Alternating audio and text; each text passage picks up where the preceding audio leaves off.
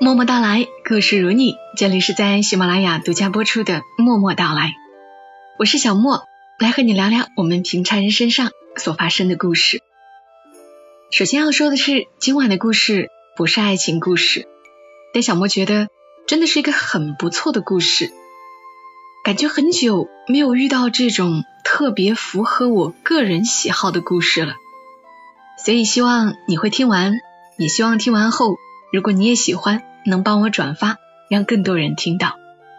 故事的作者雏田，雏形的雏，田地的田。你可以在豆瓣网上搜索雏田，找到他。我曾经和你们分享过他的另一篇文章《云端的阿成》，那也是小莫很喜欢的一个故事。那今晚的这篇文章叫做《昨天以前的月亮》。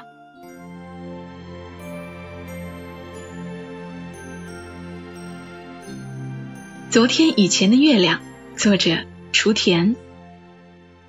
小时候，因为父母的工作的原因，我被寄养在一个乡下老太太家里，我喊她阿奶。但是我们确实也没什么血缘关系。但那几年赶上全国人口普查和计划生育严打，每当村子里的大喇叭广播起来，人挨家挨户等着被搜查的时候。我就会被藏起来，因为个头小，我藏过放麦子的大缸，躺平过屋顶不敢动，甚至还被放进过不生火的灶台里。那个时候我心里很恐慌，不知道为什么这些人总是来村子里抓小孩吃。阿奶家的院子里种着一棵无花果树，但产量极低，日日盼，日日念。偶尔才能红一颗。阿奶说，果子不熟到开口笑，不能摘。所谓的开口笑，就是等它彻底熟透，紫红色头部彻底开裂，这时候又大又甜又好吃。那天早上，终于等到有一颗果子开口笑了。我刚摘下来，还没吃，抓小孩吃的大人就来了，风风火火的冲进门。指着阿奶问：“这谁家的小孩？”慌乱中，我手一抖，无花果掉在了地上，顺势向前一滚，裂开的口子一下子就沾满了泥。但我来不及捡它了，人家又来抓我回去炸着吃了。我还顾得上这颗无花果？自然是逃命要紧啊！当时唯一的念头就是藏起来。像往常一样藏起来，那我就安全了。全然不顾这些坏人已经看到我了这个前提，怎么办？米缸太高，爬不上去；房顶更高，还要爬梯子。冲出院子去隔壁邻居家，可他们就站在院子门口，恐怕是突围不出去了。我站在原地，锁定了距离我只有两米的水窖。北方的水窖。不是水井，它的结构就是一个地下储水池，地面留了一个井口大小的洞，方便人在地面下桶取水。我嗖的一下子跑到了水窖边，毫不犹豫跳了下去。我安全了，窖口那么小，成年人很难下来。万幸的是，水窖的水并不多，刚好淹到我脖子。我站直身子，仰着头。看他们焦急的站在窖口看我，他们放下来水桶，让我坐进去，说拉我上去。我一边哭一边心酸的解释说：“我不敢上去，我知道你们要抓我走，吃我的肉。”我听阿奶对他们说：“这孩子我捡的，我看他可怜，给他口饭吃，总比饿死路边强吧？这也犯法吗？”说完，阿奶就失声撒泼大哭起来，一边哭一边喊：“老天爷啊，你要逼死我啊！我做善事也有人逮捕我。”阿奶在上面边哭边闹，才折腾走了计划生育的那些人。阿奶送走他们，趴在井口说：“上来吧，幸亏你机灵，不然呐，肯定是要被抓走了。”我坐在水桶中，被拉出了地窖，我自然知道阿奶在骗他们。我也为自己的机智开心，因为之后计划生育纠察队再来，我再也没有藏过。当时在井下太紧张，我尿在了水窖里，但害怕阿奶打我，我从水窖里出来，没告诉任何人我尿了。这水窖的水，我们一直吃到快干，才重新买水续上。我喝过自己的尿整整俩月，还丢了笑得最甜的无花果，但这一切都是值得的，因为吃小孩的大人放弃了吃我。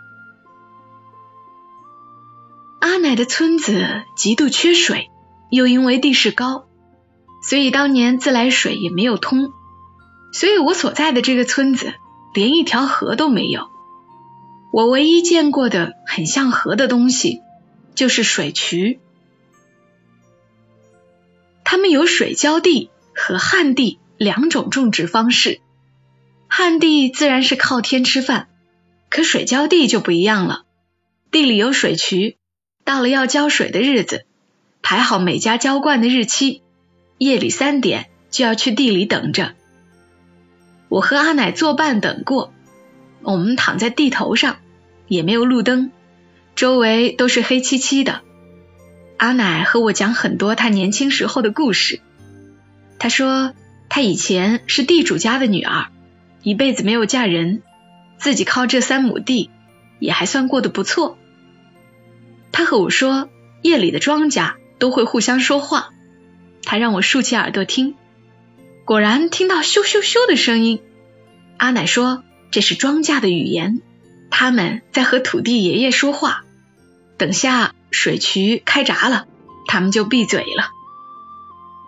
果然，等到清晨天蒙蒙亮，水渠开闸，阿奶喊醒我，帮忙引水入地。大地果然是一片静悄悄的，能听到的就只有哗啦啦的水声。浇灌完也不过才刚刚天大亮，这一夜的忙活就算结束了。阿奶扛着锄头和凉席，牵着我往山下走。我问：“我睡着以后，地里的庄稼都讲什么了？”阿奶说：“黄豆仙女说，你妈妈肯定会来接你，没有人不要你。你妈妈那里吃小孩的坏人更多，她怕你被抓走。阿奶这里坏人少，暂时在阿奶这里躲一躲。”我听完，悄悄低下了头。先前村子里的小朋友都喊我没人要的野孩子，我都不知道该怎么回击他们。这下好了，黄豆仙女亲口说了，我才不是没人要。水渠里的水清清凉凉，还有凉凉的风吹过耳边。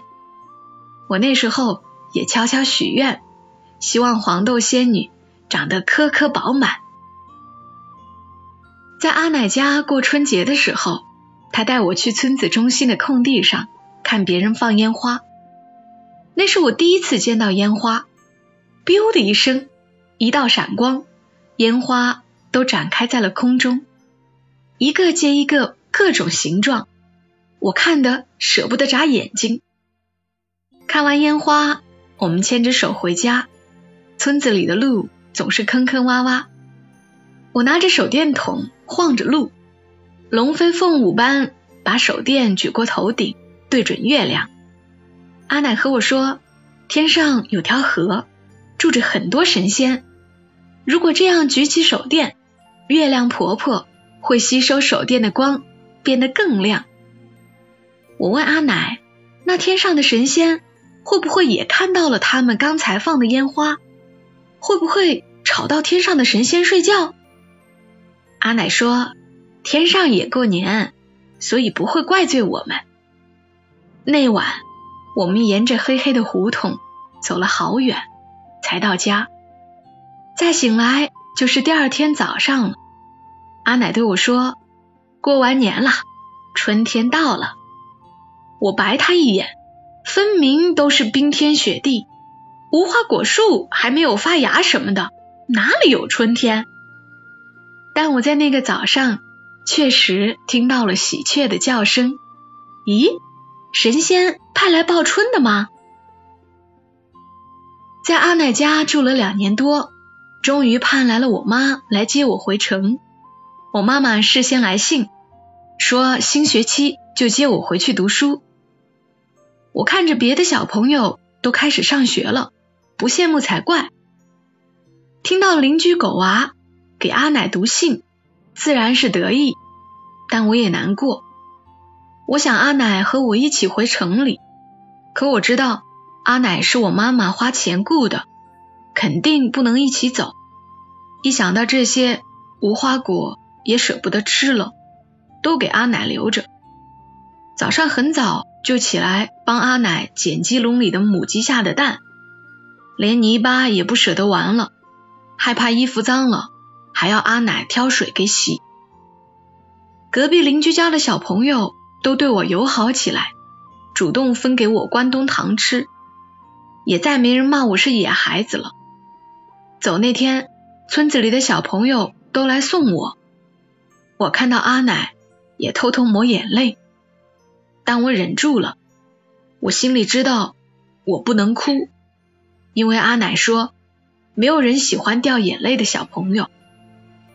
我问阿奶的最后一个问题是：阿奶，我想你了怎么办？阿奶说。你可以用手电筒照月亮，月亮知道了，阿奶就知道了。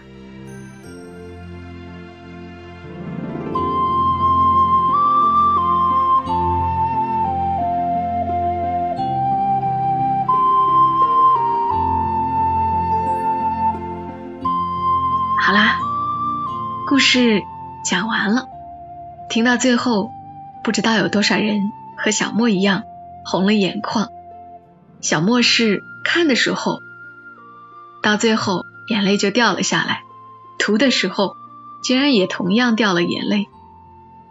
我喜欢这个故事，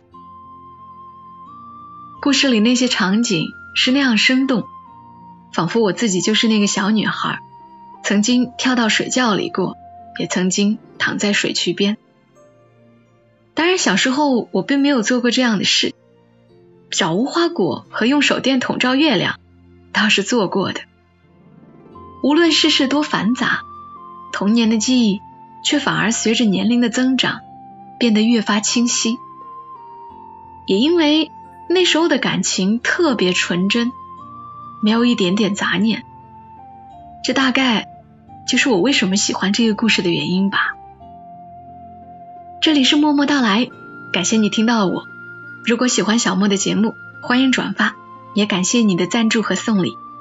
也请记得关注默默到来的公众号，沉默的默，娓娓道来的到来，或者直接搜索 ID 默默到来的全拼，再加一横。有时候公众号也会更新一些其他的内容，比如说小莫推荐的音乐等等。小莫在长沙，跟你说晚安。